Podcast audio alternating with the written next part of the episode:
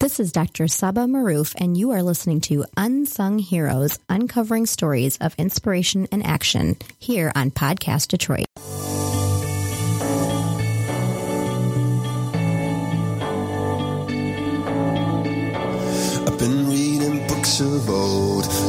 Legends and the myths, Achilles and his gold, Achilles and his gifts, Spider Man's control, and Batman with his fist. And clearly, I don't see myself upon that list. But she said, Where'd you wanna go? How much you wanna risk?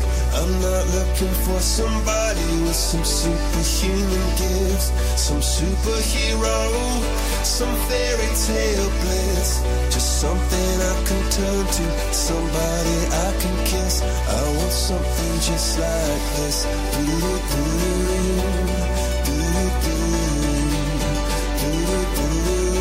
Oh, I want something just like this.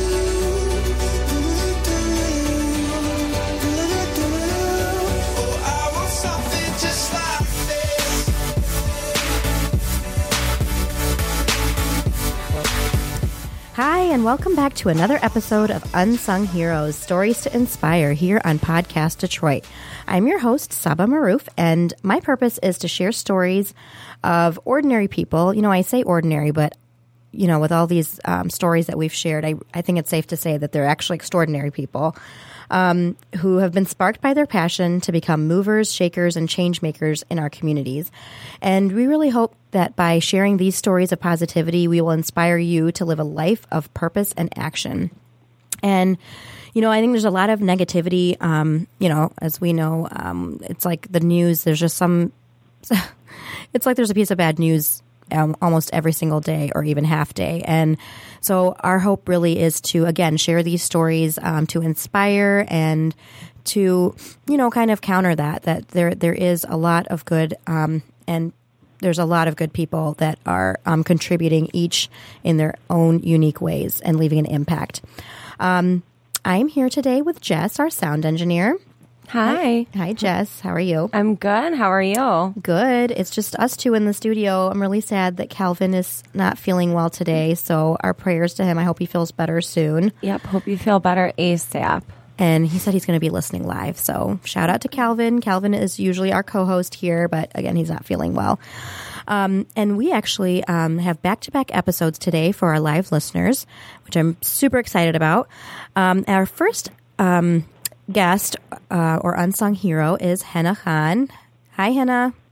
Hi, how are you? Good. How are you? How how's your Ramadan going? Good, good. Alhamdulillah, so far so good. Um, so yeah, Hena and I are both fasting, um, and so if I need a water break, I'm not going to be able to take one. So bear with me, but we'll be okay. Cough it out. yeah, exactly. And I've been battling a cough, but we'll be okay. Um, but actually, I think it's really neat that Hena. Um, you know, I'm going to read a little bit of uh, about you here, but um, that you're on because we actually scheduled this uh, a few months ago. You're a busy lady, um, and I didn't even think that it's going to be Ramadan, and I think that's really um, apt uh, as the first, you know, our first show in Ramadan that we, we're talk. We had the chance to talk to you, so thank you. yeah, I'm, no, my pleasure. I'm, I'm glad it worked out this way. Yeah, unplanned. Uh, I mean, not really. You know, we didn't. We, this kind of worked out this way, but. So Hena is a picture book and middle grade author, um, and I've had the opportunity to meet her in person, and um, I've. Oh, you know what? I forgot to bring in her books. Well, I was going to bring her books in for to, for Calvin to flip through and just to flip through as we were talking about this, but she um, has beautiful children's books um, that we're going to talk about, um, including, and I think this is pretty groundbreaking. It's Ramadan, Curious George, uh, published in 2016, which really made international headlines. Um, so for Muslim parents and Muslim kids to have a Curious George book about Ramadan is uh, pretty, pretty exciting. Um, you know, growing up in a time where you know, remember when you used to have like those name tags or those plates in like gas stations and random or like amusement parks and you could never find your name? Did you ever find your name, Hena? I never found my name anywhere. Exactly. That's all I can think about. I could, there was never a Saba. Um, there was a Sarah. I almost got named Sarah, but no, there was never a Saba. So um, I so that's just kind of a um, an example of how growing up um, as minorities, especially you know um, immigrant and then also Muslim Americans, Muslim as a minority religion and culture and ethnicity, um, it was always a little bit hard to find, you know, you couldn't really find yourself um, in the landscape, I guess.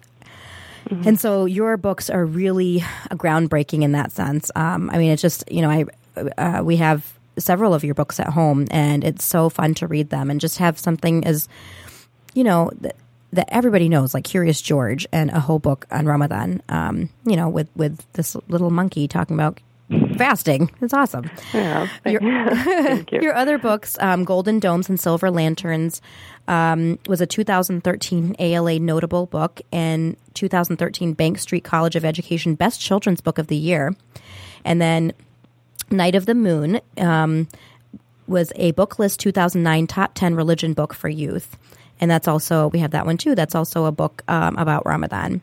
Um, so I'm super excited to talk to you about those, and then also um, your recent middle grade novel, Amina's Voice, is the first release of a groundbreaking imprint, Salam Reads, and it's received starred reviews from Kirkus, Booklist, and School Librarian Library Journal.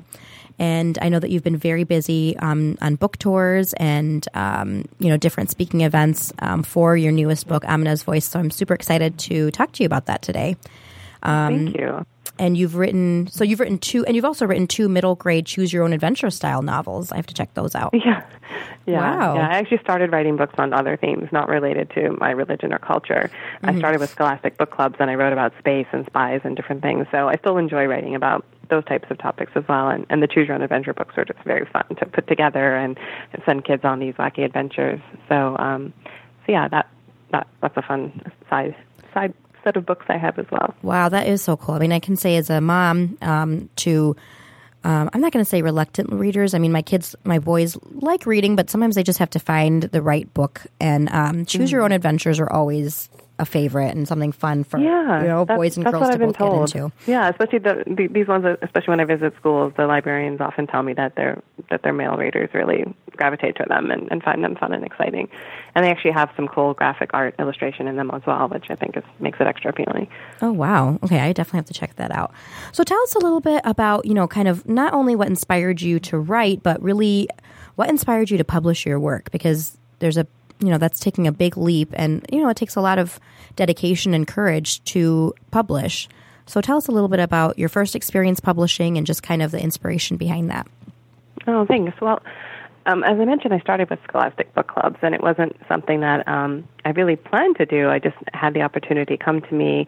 A friend who was an editor there needed some help with a series and asked if I could jump in. We had we had written together in our high school newspaper, and so she knew I was I was somebody who loved to write, and I was working in in public health communications for at the time, and, and I've been doing that for some time, um, but mostly editing and so she brought me in saying, you know, maybe maybe you could you could help me out. We could see where this goes, and and if it's something you like, maybe maybe it'll work out for you. And so that's how I started. And I it was like these um th- this book of the month series. So it was almost like writing a a term paper or a research paper because I would study something like um, satellites or the Earth's neighborhood or the International Space Station, and then write a book about it. And um, the deadlines were quick, and it was it was a good way for me to learn how to write for kids, and and that going from a technical adult oriented writing background to a different audience and, and making it fun and accessible uh, to them, and, and especially bringing these science or history topics to life in a, in a way that, that they would enjoy.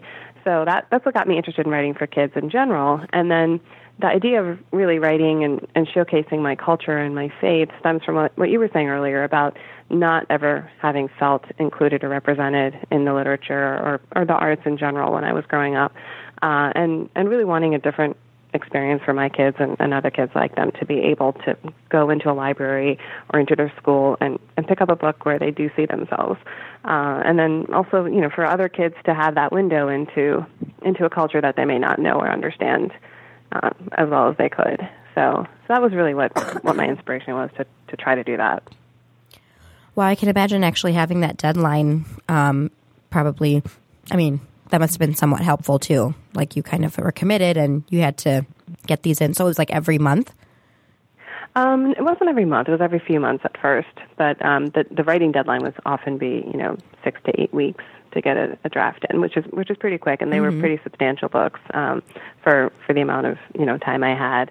And yeah, and for me, I I think I, I work better under deadlines. So now I now I'm, I'm grateful to have them. But when you're just writing into a vacuum and you don't know if anyone's ever going to read it, if you'll ever get it published, it is harder to to I think to to sit down and actually do it.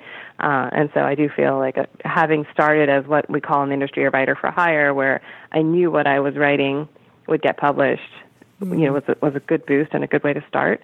Um, and then in, in a way, it almost spoiled me because then when I had to go out and actually try to sell things and wait for weeks and weeks and months even for, for people to respond and then collect rejections, it was um, a, a big wake up call for me to realize that I, I had had it easy in the beginning, um, and that not everything you, you write does does eventually get published. So, which um, um, outside that first experience, um, which I'm glad you took that plunge. It sounds like you, you know, you had an opportunity and you took it. Mm-hmm. Um, but after that, which one was your which? So was uh, Night of the Moon your first uh, published Yes. book? Yeah, so Night of the Moon was my first what we call trade published book that you, know, you could actually go to a bookstore and, and find, and you know was all over the place, and and that came out in 2008.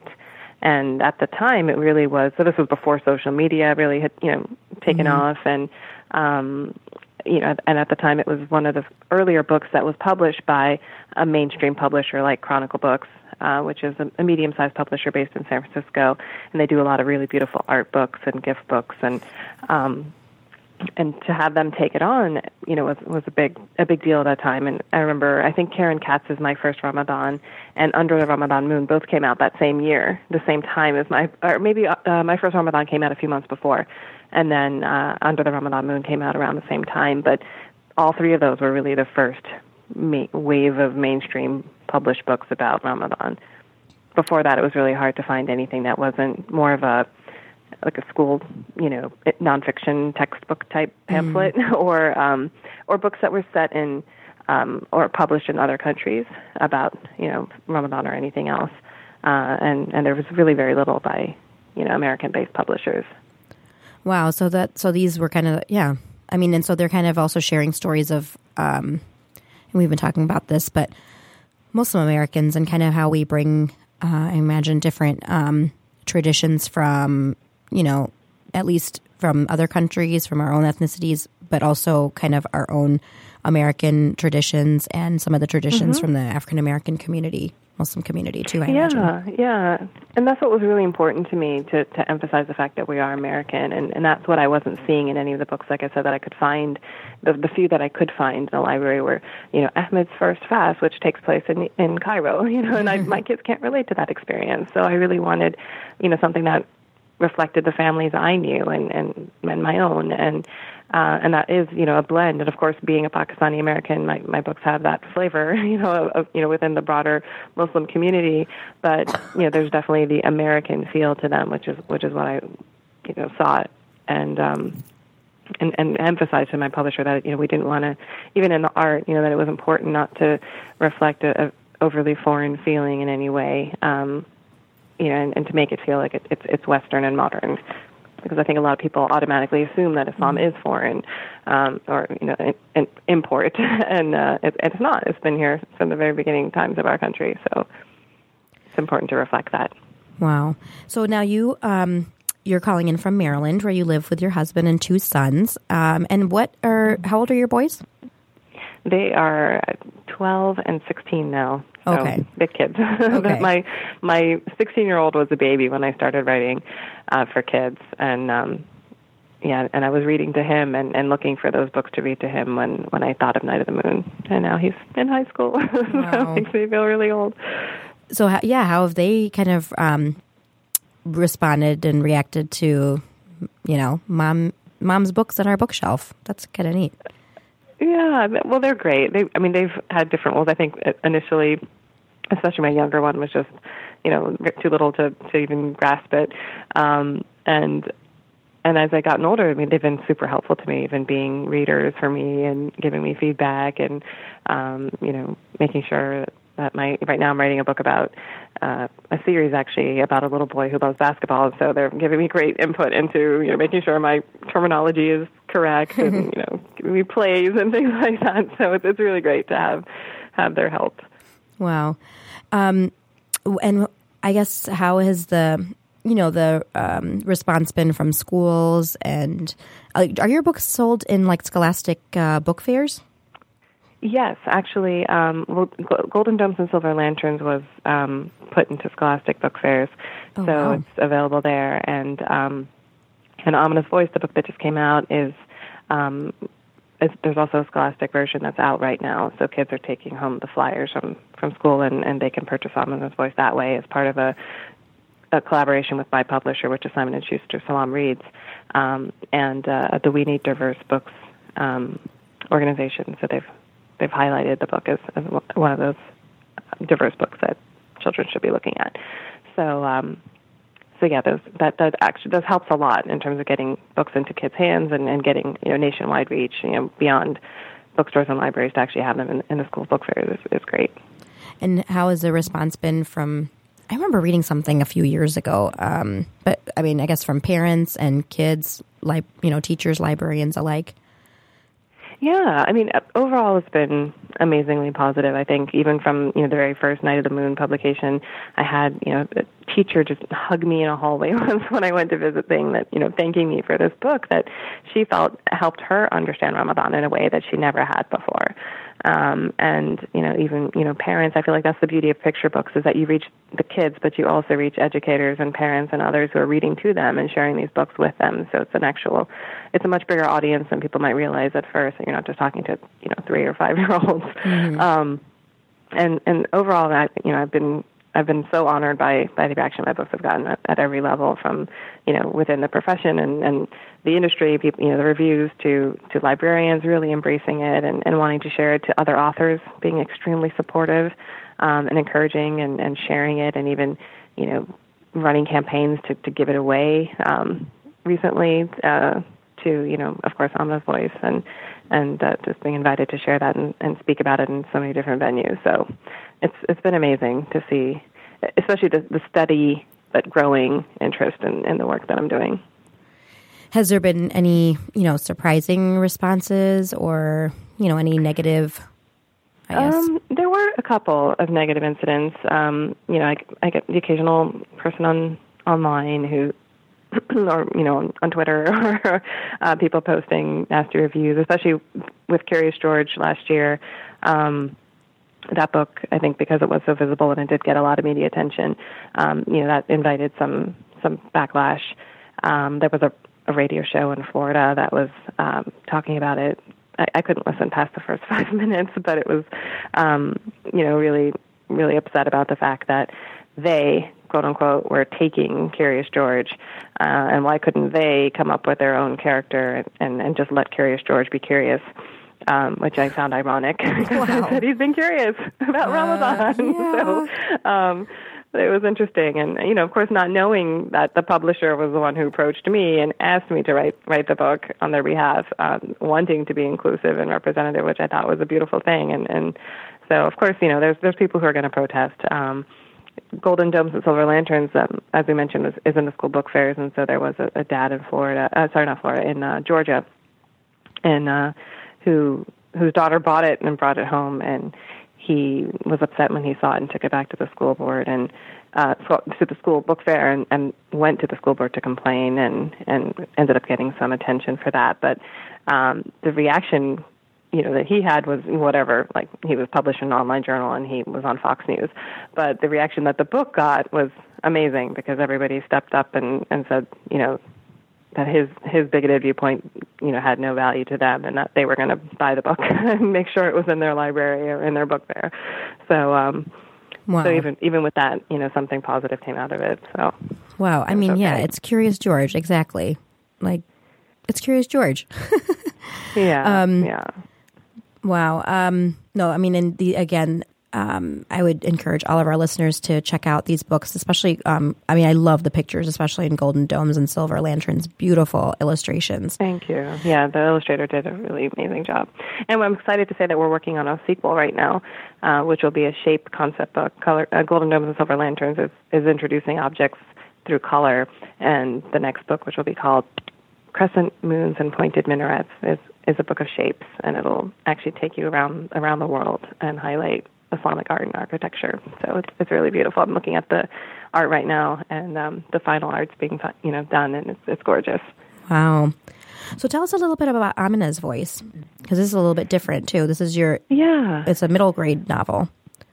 Yeah, so this is a, a novel for, you know, that third to sixth grade age group, like eight to twelve year olds, and it's you know what, what kids will refer to as a chapter book, and uh, it's it was it was great. It was lovely to write. It took me a long time to get it published. I wrote it four and, four and a half years ago, and um, it's a it's a story about a, a, girl named Amina who's a Pakistani American uh, girl growing up in Milwaukee, Wisconsin. Uh, she's the, the child of, of Pakistani immigrants and herself, you know, a second generation American. And, and she's just a, a sixth grader entering middle school dealing with normal, you know, typical, I should say, um, challenges that a, a girl that age might might face, like you know, wondering who her friends really are, and and struggling with confidence, and and having um, the confidence to to use her beautiful voice and and be on a stage in front of people. She's very stage shy, um, and that along with you know a, a window into her family and her community, a Pakistani American household, uh, an older brother who's becoming a teenager and sort of starting to give his parents some attitude, a, a visiting uncle from Pakistan who's more conservative than her own family, things like that. Um, really set the stage for for her journey.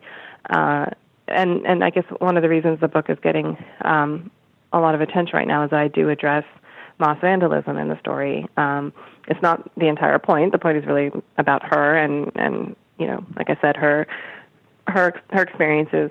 But it does it does happen in the book, and it's not too much of a spoiler because it is in the inside back the back flap talks about it. But uh, that's something the community is is faced to you know faces and, and confronts, and and through that you know she she has to find her power to to make a difference and um and really you know with with what's happening in the world right now and with the tremendous spike we're seeing in in anti-muslim you know activity and even attacks on us around the country it's it's um you know I'm being asked a lot why you know oh this book is so relevant and timely and it, and it breaks my heart because I I wish it wasn't uh at all. But on the flip side it's hopefully a useful tool for people to to have as a, a conversation starter and and for those people who are unfortunately dealing with struggles. Like you know the one described in the story maybe can serve as an example of how a community can come together and really support you know support one another and um and get through something like that so yeah so that's that's Amina's voice which I'm I'm very excited about for for many for for the reason that it, it took so long to publish and and is a story that I was really eager to tell to to the content to the fact that it's also uh, the you know this this launch book of this new imprint called Salam Reads, which is focusing on books about Muslims, which I think is just so incredible. Wow. So, um, yeah, how long is Salam Reads? Is this a new concept, or is your book the first kind of installment? Or? Yeah. Oh, that's so my, my book yeah. launched launched the series, the the imprint. So um, the imprint was created last year, and my book was the first to be published. But it was quickly followed by another uh, middle grade fantasy novel called The Gauntlet, and um, there's a YA book coming out soon, and then a couple of picture books. So it'll have a complete list from picture book to to young adults. Um, but it was just an honor, you know, to have my book start started off, and um, and because of that, I think it's getting you know extra attention as well. Wow, that is really cool. I mean, especially that age group. I totally remember um, reading book after book, chapter, you know, chapter books after uh, book about, um, yeah, exactly those things like friends and um, building confidence and, you know, where you fit in in the world. Um, what were some books that I guess have really shaped you, um, and and how is that kind of um, how does that inform your writing? So I I also loved to read most. I think at that age, I was a, a big reader as a kid, and um, and that that age group was when books spoke to me the most. And I read everything that I could get my hands on. So I, you know, whether it was fantasy or science fiction or Nancy Drew or whatever it was, but the but the books I kept going back to and the ones I read over and over again were realistic fiction, usually with you know a female protagonist and something very family and and and le- real life focus, like the Little House on the Prairie series or Little Women, and um, I loved Beverly Cleary's books and Oh yeah, me too. all of the Ramona Quimby series. Those are like my favorite. I, I love that girl and I love that character, and I still think about those characters in my life. Um, and even I was telling a bunch of kids of this the other day that every time I pour sugar into a pot, like when I'm refilling my sugar pot, I think of Laura Ingalls Wilder on the prairie and her dad, Pa, going to the to the store and like you know going into the city to get sugar and coming back with this tiny pouch. Um, and I just feel so blessed when I'm filling this giant, you know, sugar pot with a giant bag of sugar, and and it's amazing the way that those details of those stories stay with you. Um, and and that that was really something that I I wish so much that a kid could pick up my book and connect with the character that I've created, and hopefully think of her as a friend and as a real person, and her family as as you know real people that you know the reader could relate to, and and hopefully through that, especially a Muslim American family that you know not everyone has access to, or a, a community of people that you know they may not be familiar with, to be able to hopefully you know get to know them and appreciate them in a, in a different way than than they might have otherwise um, would really make me very very happy. Wow, no, I can um, totally relate to that. Um, and it's, I think as a parent, it's fun to kind of revisit some of those books. Um, I used to read a lot of Beverly Cleary too, so like Ralph and the Motorcycle and um, Socks. My kid, and maybe not the Ramona ones because I've got boys, so they're not really that into that. But uh, I think my Yeah, well, there's Henry Huggins and Ribsy. oh yeah, and- that's right. yeah. Pull those out too. I think my first chapter book was um, Socks um, about the cat, and both my boys have really liked that. It's like they don't want to read it, and then we start reading it, and they start to get into it. Um, so now you were writing. I, I would think that um, you know, and you mentioned this, um, but if you can kind of delve into this, writing for children or you know preteens, like you definitely have to you have to change your writing voice um, and kind of put yourself in that mindset. How do you do that? Um, so for me, it, you know, with Amina's voice, it was it was a process. Like I like I said, I had started with you know a lot of activity oriented and and research oriented you know writing. So it was you know reporting on on something that happened in history or something scientific. And so um, you know for me at that time, it was learning how to write in a very clear and concise and like lighthearted way, and you know to even use little puns and exclamation points and things like that that I I couldn't do in the in the science writing I was doing at the time. So um, so that was fun to learn, but you know to really capture the voice and the you know the feelings of a middle schooler obviously as an adult you know took took some time to go back and and and really think about what it was like to be that age to draw from my own experience and experience of my children and others um and then really to play with language. I feel like my my biggest challenge was dialogue um, and I, you know, readers and uh, reviewers that I had, you know, one in particular, a friend of mine pointed out that my my dialogue just didn't sound real because it was, you know, written in complete sentences, you know, things like that that I had to go back and really work on. Um, and with Amina's Voice, I had to actually revise the entire draft. I, the first time I submitted it for publication, uh, it was written in the third person.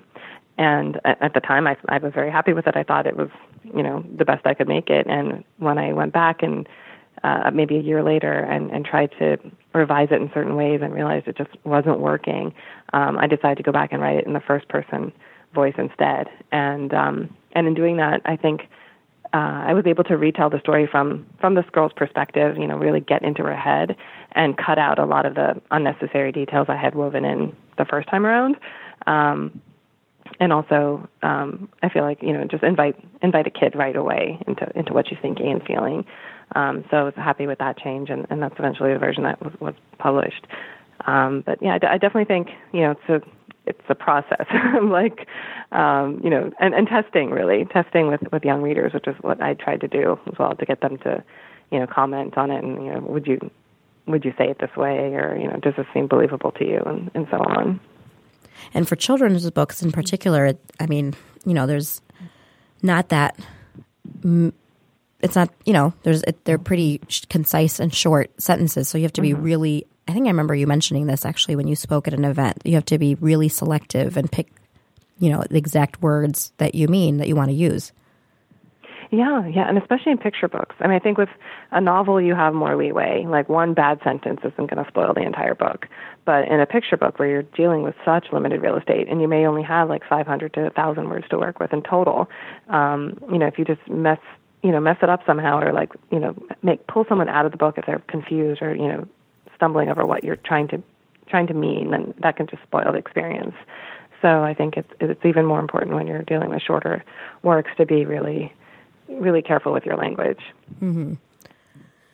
Wow. Um, so, what are some? So, you've been doing um, book tours um, all across the country. It seems like. What are some some of the memorable responses um, that you've received from Muslims, not Muslim Americans, um, non Muslims? Um, what are some of the memorable so- responses? Um, well, I recently was in um, California for a few days, um, sharing sharing my story at different uh, Islamic schools and you know public schools. I've done a lot of um, public and private schools around the country, but this was my first time doing a group of Islamic schools, uh, and so that was a, a new experience for me to connect with kids who um, you know are, are in a different environment than you know I grew up in a public school environment. My kids are in public schools, um, and you know to to being in a, in, a, in that situation and, and just to feel um, the, uh, just a different type of appreciation from kids who are very familiar with the content. So it wasn't so much a teaching experience for them to learn about a different culture. I'm not coming in as a representative of, of my faith, but really um, someone from their community to share with. So that that was a lot of fun. Um, and then uh, to to have that, that contrast with a public school where um, you know I'm talking to 700 kids in a day, where there maybe are a handful of of Muslim children in that class, and I mean in that school, and to see you know one girl in the entire school wearing the hijab, and then just to feel their reaction when I when I start to discuss things that they identify with, and they're bursting out of their seat and raising their hands, and other kids around them are are pointing at them to uh, to make sure I can see that they're raising their hand, you know, and and want me to call them so that they can say I'm a Muslim you know, and that that's all they want to tell me is that I'm a Muslim too, and uh, it's so it's so moving to have that experience over and over again in different settings. Um, to have kids just feel proud um, to be able to share, and surprisingly to have, and this has happened more and more in recent days, where, where teachers and, and the organizers of my visits are surprised that they don't realize that how many Muslims are in the, in the school because that's obviously not something you ask. Um, and it, it isn't until I'm I'm there and the kids start to share that they realize that there were many more than they than they thought. Um, so that that's been a really moving experience. Um, another one was just recently going to Texas. Um, I was invited by the Reading Rockstar program, which is part of the Texas Literary Festival, and it was a such an honor to go, to go down to Dallas and um, to go to a Title I school where everyone uh, was given a copy of Amina's Voice and to talk with these kids about the book and to see the level of effort and preparation they put into my visit. Like they had decorated the walls of the school with there were three authors visiting. One was Laura Bush actually, um, which was an Oh. honor to, to meet her. Um, and she's the founder of, of the Texas Literary Festival and of course the national festival here on, in DC. And, and she does so much for literacy and, and for libraries.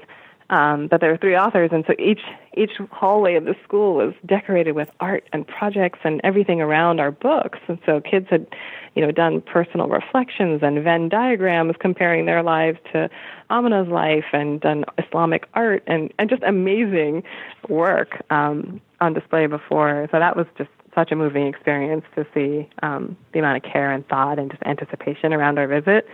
Um, really, really touching. Wow. Um, so I guess um, how has sharing these important stories changed you? Because obviously you're making an impact on children of all different ages, age groups, um, from you know your own community to beyond. Um, you know, for kids that don't know anything about Muslims or that might have that one Muslim friend and getting a little, I would imagine, a little glimpse of their life to um, Muslim American children and youth, um, exactly that have not felt representative up to, represented up to this point, and now they have books on their bookshelf and in their libraries, and they they, they can share or give as gifts. Um, how is how has this experience and sharing these important stories changed you? So I think, um, well, last year I made the decision. I'd, I'd always balanced um, my creative writing with, um, you know, public health writing. So was- if I wasn't working for a nonprofit or, or um, you know, doing consulting work for them, I was, I was somehow connected to something other than my, you know, creative writing. So I had that, or I was active in, in ISPU, the Institute for Social Policy and Understanding, on their board, um, and just other, you know, have keeping my fingers, I guess, in multiple pies to not fully commit to, you know, being an author and and to, to sharing my stories. And you know, it was something I loved to do and I was happy to do, but I just wasn't embracing that fully. Um, and I think I, I I think it was fear of failure, really, to be honest, and and not not feeling like, you know, not feeling comfortable with the idea of putting all my eggs in that basket. Um, and declaring myself that alone. so I'm like, well, I'm also, you know, I'm, I'm, a, I'm a public health professional who also writes children's books, or you know, but I'm also on the board of this organization or whatever it is. And um, last year, just seeing the way, the way, the way the world was changing around me, and and going into a school um, two days after the San Bernardino shootings happened. I had been invited, and I was working for a public health organization at the time. But I, you know, I promised myself that you know I would still prioritize the, the children's writing as well and, and try to do events, you know, as, as they came, um, maybe once or twice a month. And so the school had invited me, and it was the first time that I felt nervous before a school visit because I, I just didn't know what how I would be received or what, you know, what what the mood would be like. And I went in and was greeted with so much love and warmth, and and the way the librarian embraced me and and thanked me for coming and told me how important it was that I was there. Like was just one. It was just, it's just so it was so moving for me, but also made me just realize how important it was and how as much as I enjoyed doing public health work and thought it was valuable, that I had a unique opportunity to go out and and share my voice and share my story and and for to be able to talk to kids or a group of you know librarians or or teachers or whoever about my work and why I do what I do and why it matters and just for for young kids especially or even adults actually to just meet the Muslim who they may not know or to see someone who may may you know seem different than what they're hearing in the news or what they may be associating with with Muslim people um, was something I realized I, I had to do, and so I made the decision last year to focus on on writing full time and and doing events like that with more frequency. And, and like you mentioned, I've been busy the last few couple of months, but I feel like I can't say no. if somebody wants me to come, I have to try to make it happen somehow because I feel like, you know, the, the people there, you know, for whatever reason feel the need to have me come and I, want to, I want to be able to do that. Um, and, and hopefully make a difference somehow.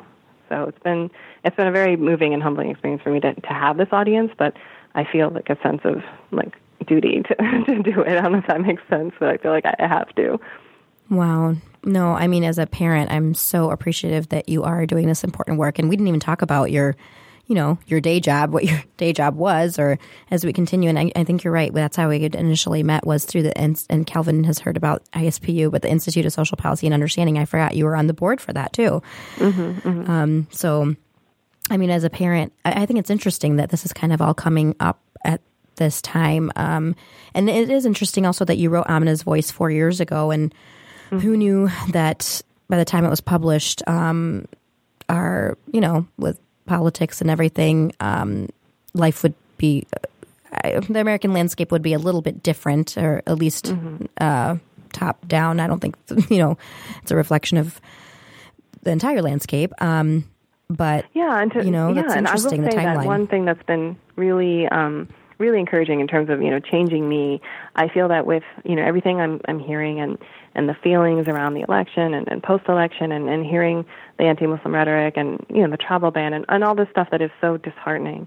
Um, I do feel really blessed that I'm in a, in a community of people that are so supportive and loving, um, from you know teachers and librarians to fellow authors to to booksellers and festival organizers, and everybody is so welcoming and appreciative of what I'm doing, and and and I feel like they believe in you know diverse books and getting diverse stories out there, and in the power of storytelling to change hearts and minds, and to see that um, commitment, you know, and um, you know just effort to get to get my work out there is is so moving and, and really gives me a lot of hope when when you do you know because I, I feel like I I could have retreated and just really gone into a bubble of like you know mm-hmm. fear and and just you know depression almost and and this has saved me from that because um you know I, I just do feel feel very very supported by everyone else which which helps so much Wow. Well, I mean, even the negative experience, like as you mentioned, there was more positive that came out of that, and you actually got more attention through it.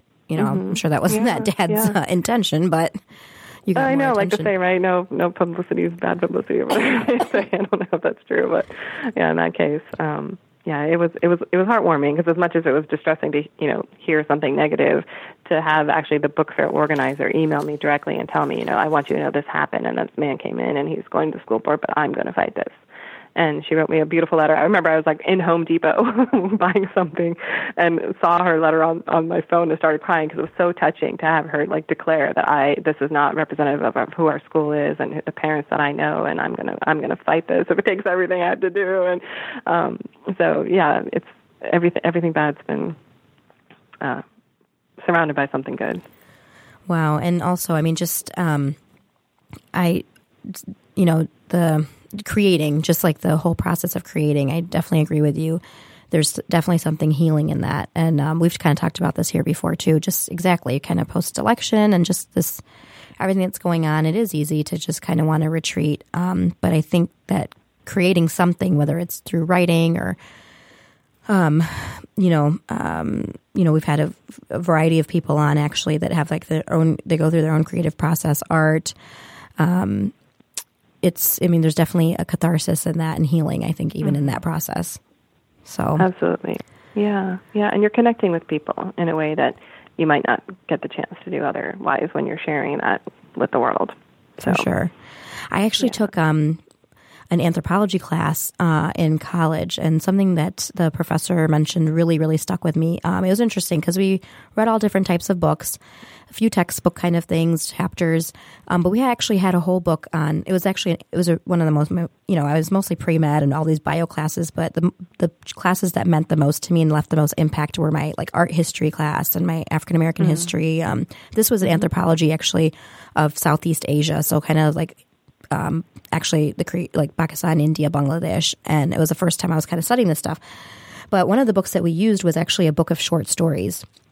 And what the professor said was that there's something that you get, um, what you learn and what you gain from reading um, uh, fiction um, is sometimes more valuable um, than you know any any anthropological text might provide. Um, might be, you know, and it really informs you in a different way. Um, hmm and I've always, you know, been one that loved fiction. It's a little bit hard for me to get into nonfiction, um, but mm-hmm. you know, and I think that you're the same way, and I think that's what it is. I mean, um, it just helps you build empathy, and for kids to kind of, it's a, you know, amazing way for kids to kind of um, uh, attain another point of view and um, mm-hmm. kind of you know walk in somebody's shoes. And and by the way, yeah. I love first person narrative too. I remember in that time uh, that time when um, you know, pre, a middle school, preteen time, first person mm-hmm. was just so easy to just slip into, and you just feel like you're mm-hmm. like watching a movie. So I'm I'm glad you yeah. changed it too, and I look forward to reading that book. yeah, I go back and read the old draft now. I was like, what was I thinking? This is so boring in comparison. I'm like, I'm really glad I changed it too. Wow. So, well, thank you yeah. so much for taking time out to talk with us today. Um, anything else Thank that you, you want to share? Me. It was such a pleasure. No, oh, I, I, know. This is awesome. Sorry, I cut you off. Oh no, no. Anything else that you want to, you know, any parting words or any last? Oh, I would just say to all the parents out there, like read with your kids. Like when when you mention that you, you know, read to your your son and then you know get them you know, excited about about what you're reading. Like even if they're not, you know, they don't seem excited you know to read at first they and if they're even at that age where they might you know of course they can read on their own and they're mm-hmm. not you know, needing you to read to them. It's it's a really lovely way to, to start stories that they and get them into stories that they might not want to read otherwise. Um, and I, that's what I did with my younger son. And now he he actually, whenever he finishes a book, he comes and asks me because we it sort of by reading together we figured out what his taste was, which was different than his older brother. His older brother liked a lot of um, fantasy and dystopian you know, mm-hmm. books and um, adventure stuff. And, and my younger son likes realistic fiction, and he reads a lot of the multicultural books I bring that I, I want to read um, that are middle grade, and, and he likes them. So um, so read to your kids, and, and don't underestimate their capacity to read a variety of, of books, even if they tend to gravitate towards one. Um, it, it's something fun to do together, and it'll really open up both your worlds, I think.